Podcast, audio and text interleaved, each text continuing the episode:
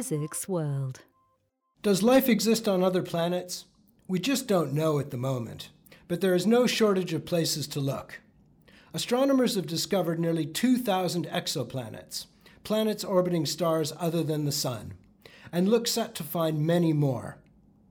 While most of these known exoplanets are gas giants that appear to be inhospitable to life, the discovery of Earth like rocky exoplanets could come courtesy of the next generation of telescopes. And that's when the race will be on to find the first signs of extraterrestrial life.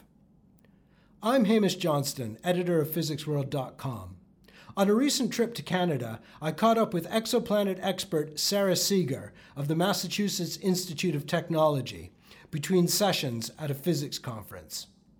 In this podcast, she explains how astronomers plan to detect signs of extraterrestrial life, and she describes some of the next generation telescopes that will make the search possible.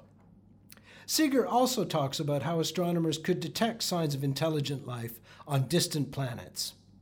But first, I asked Seager what conditions would make an exoplanet able to support life.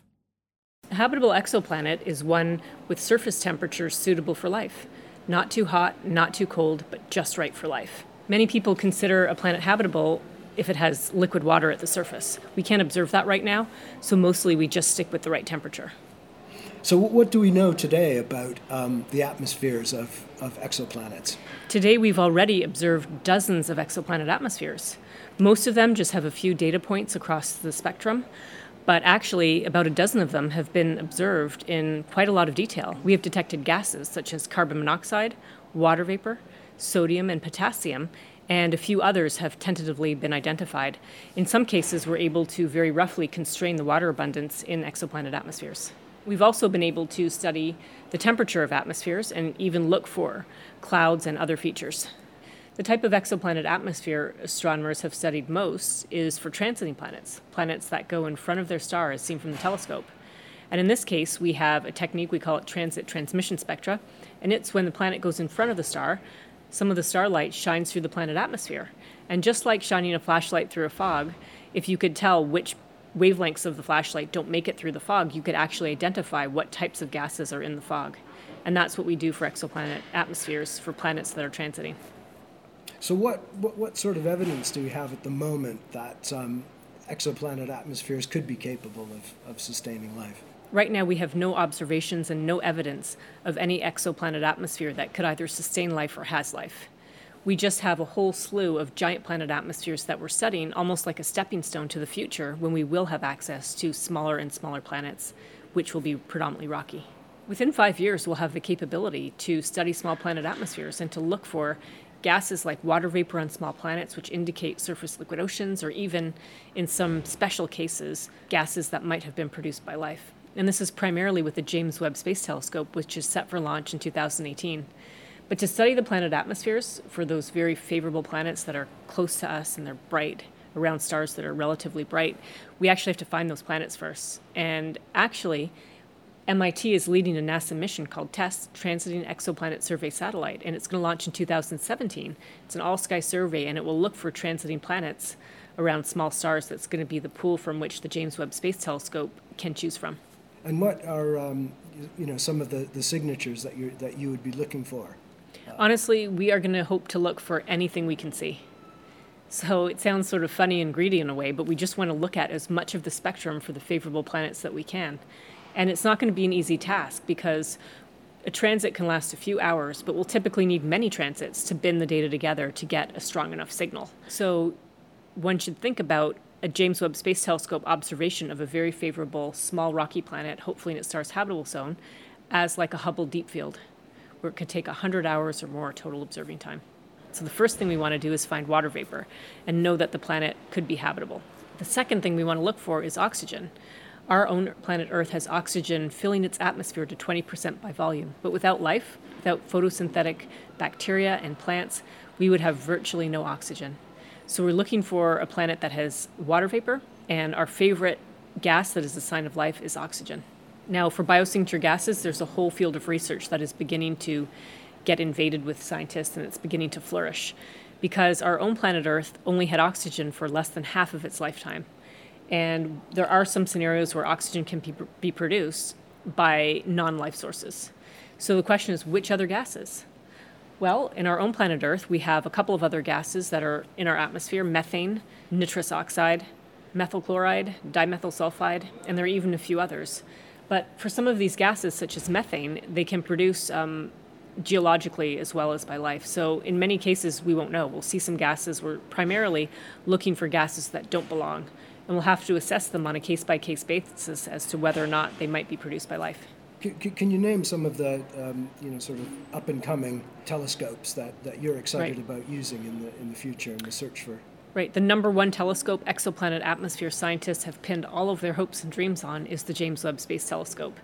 The great thing about the James Webb Space Telescope is it operates at infrared wavelengths, and in particular, the near infrared, let's say from 0.9 to 5 microns, is where molecules have their strongest rotational vibrational features, typically.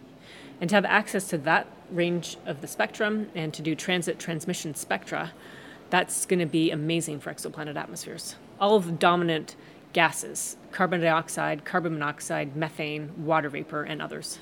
The other set of telescopes that arguably all astronomers are very, very, very looking forward to are the large ground based telescopes. These include the 20 meter diameter aperture Giant Magellan Telescope, which will be in Chile.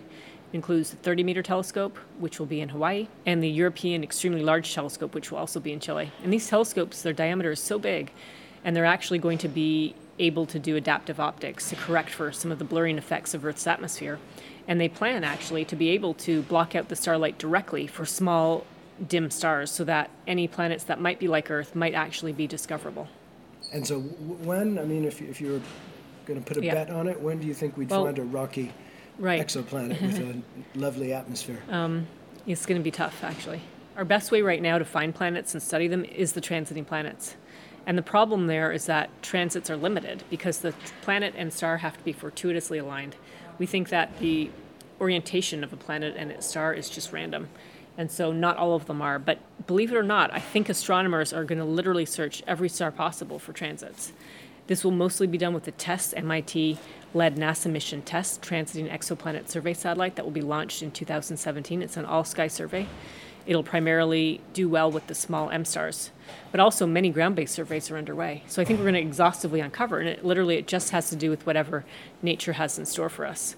So we're going to look for the transiting planets and follow them up with the James Webb Space Telescope. And if we're really lucky and nature cooperates, it'll be sometime after the James Webb launches in 2020 that we'll have the capability to study planet atmospheres of small rocky planets. You know, do, do you see a difference between, um, you know, let's say a sign of life in terms of oxygen and um, you know some sort of technological signal. Mm-hmm. I mean, are, are there you know technological signals that you could pick up using these techniques that could tell you that there is intelligent mm-hmm. life somewhere? Yes, it's, it's a great question. It's real favorite.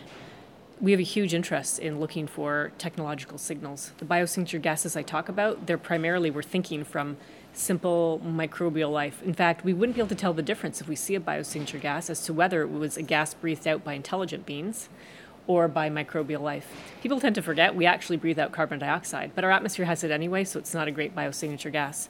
So people do think of technological signals.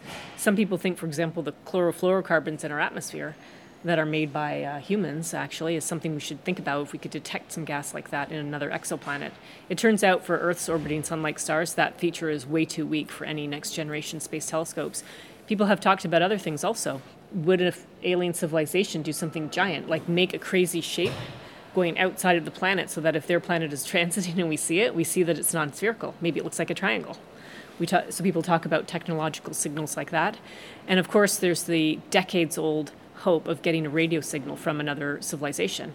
In that case, they would have to be actively broadcasting to us, either pulsing a beam of optical light or sending us a radio message. And SETI is still going strong, more or less, actually. Now they even target planets. Now they even target stars that have known exoplanets.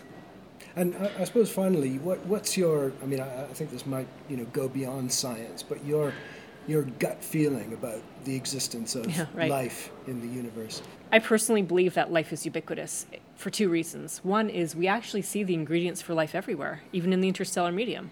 Two, we now know for certain that planets are extremely common. Every star has a planetary system. We know that small rocky planets are also very common. So it's really just a matter of time for us to find and identify an Earth like world. And it's just a matter of time for us to have the capability to find signs of life. The chance that life is out there, I personally think, has to be 100%. How long it will take us to be able to find it is another question. And we never want to be misleading, actually, to anyone, especially ourselves.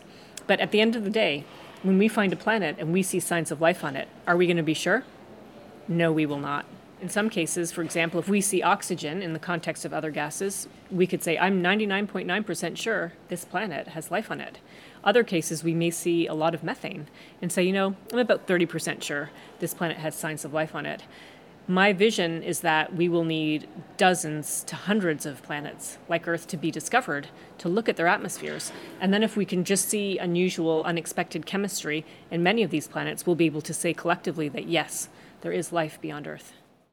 The search for signs of life on distant exoplanets looks set to be one of the most exciting scientific endeavors of the 21st century.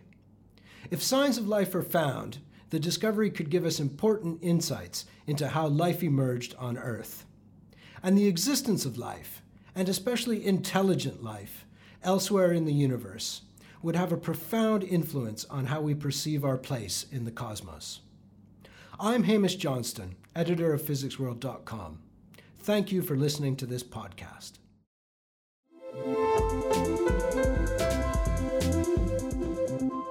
Physics World.